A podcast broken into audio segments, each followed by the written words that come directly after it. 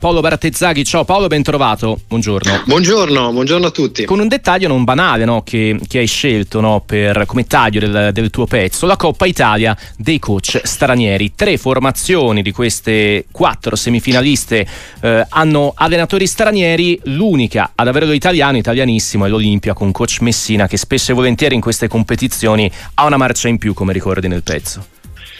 Sì, tra l'altro anche Messina ha una, una robusta esperienza internazionale perché ha allenato Cesca a Mosca, ha sì. allenato Real Madrid, anni in NBA, da, da, nello staff, da vice, per cui è vero che è un basket sempre più, come si dice, globalizzato, quindi è un dato interessante sicuramente che ci siano tre allenatori stranieri tra le prime quattro della Coppa Italia, ancora più interessante è che due dei, due dei tre sono assoluti esordienti in Italia, no? per cui sia mm. Napoli che Reggio hanno scelto allenatori che in Italia non c'erano mai stati, mentre Spachia a Venezia aveva già fatto un passaggio a Roseto.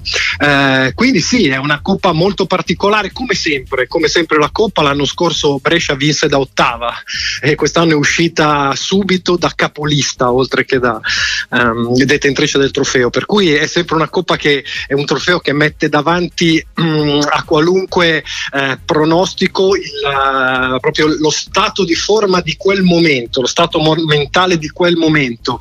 Napoli l'altra sera è partita 7-0 e probabilmente ha messo Brescia davanti a una situazione anche inedita perché quest'anno Brescia ha giocato, ha sempre vinto molto bene, anche con notevoli distacchi, ha battuto 21, 21 punti in Napoli poche settimane fa fuori casa. Per cui si è trovata subito in una situazione di rincorsa. Ecco, quando succedono queste cose, poi in una partita secca dove si vede, dove si o si vince o si va a casa, può succedere di cadere, come è successo invece poi alla Virtus, anche altra protagonista eh, del campionato e dell'Eurolega ancora di più, che è uscita al primo turno con, con Reggio Reggio, uh-huh. al contrario di di Napoli, di, di, Brescia non è, non è partita male, non è, non è, partita bene, però è stata in partita invece nel finale dove normalmente invece ha tirato fuori le migliori energie per vincere, invece è crollata. Ecco, per cui la Coppa è questa cosa qua. Ecco, è, questo, è, questa, è il bello della Coppa, come ha detto Messina prima della, del, del, del, di andare a Torino, la Coppa Italia è bellissima solo per chi la vince, perché evidentemente è, una, è, molto, è molto feroce da questo punto di vista. Milano-Venezia eh, quest'oggi ha sensazioni, ha vibrazioni no? da finale anticipata al netto di tutte le sorprese che la Coppa Italia, come ci ricordavi, ci riserva di anno in anno, no Paolo? Sì, perché i rapporti di forza mm. tra le prime due, tra queste due, Milano e Venezia, e le altre due sono sicuramente squilibrati.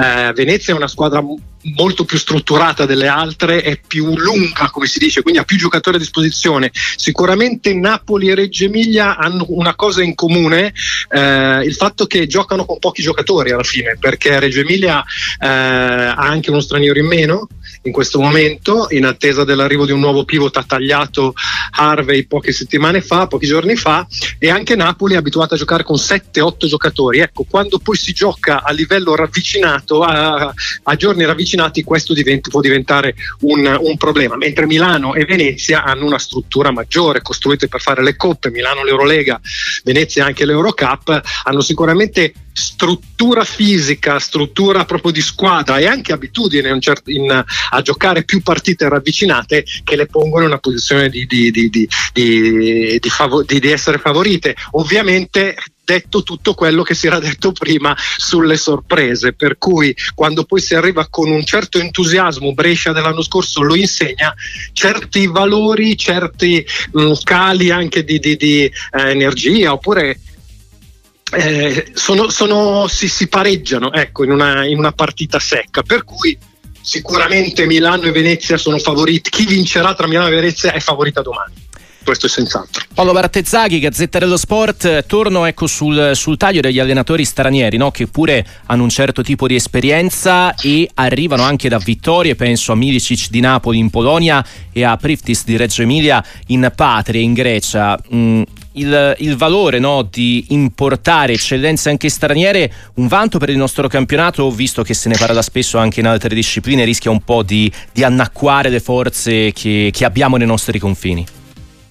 Ma secondo me comunque è sempre un vanto perché sono mm. arricchimenti. Eh, pensiamo che eh, qualcosa come 50 anni fa era arrivato un certo Dan Peterson in Italia, no? I tempi gli allenatori italiani non erano tanti, eppure è arrivato un uomo che non ha cambiato solo la pallacanestro, eh, ma ha cambiato anche un modo di vederla, di raccontarla, eccetera, eccetera. Senza arrivare a un personaggio così eh, importante, però è vero che oramai il basket è talmente, di, è talmente diffuso e talmente ampio che mentre ci sono degli allenatori stranieri bravi come questi di cui stiamo parlando che fanno bene in Italia, ci sono degli allenatori italiani che lavorano bene all'estero. C'è Trinchieri appena è andato allo Jalgiris di Kaunas e, ha, e, sta andando benissimo in Eurolega con una, con una squadra che stava andando male, per cui eh, ci sono sempre, è oramai un interscambio continuo questo, che secondo me in un basket comunque, appunto come si diceva prima, molto globalizzato, ovviamente è, una, è un arricchimento. Oramai poi le distanze non sono più quelle di 50 anni fa quando arrivava Peterson, che probabilmente d'Italia aveva sentito solo parlare, non aveva visto niente. Adesso la possibilità di aggiornamento da parte di qualunque allenatore, di qualunque giocatore è tale per cui quando va, quando va a giocare un nuovo campionato, una nuova realtà, sa molto molte cose, ecco, per cui è tutto molto più facile l'adattamento. Poi non è detto che, che, che, che succeda perché poi ci sono tantissimi altri fattori. Paolo Bartezzaghi, Gazzetta dello Sport, grazie e buon lavoro. Grazie a voi, arrivederci.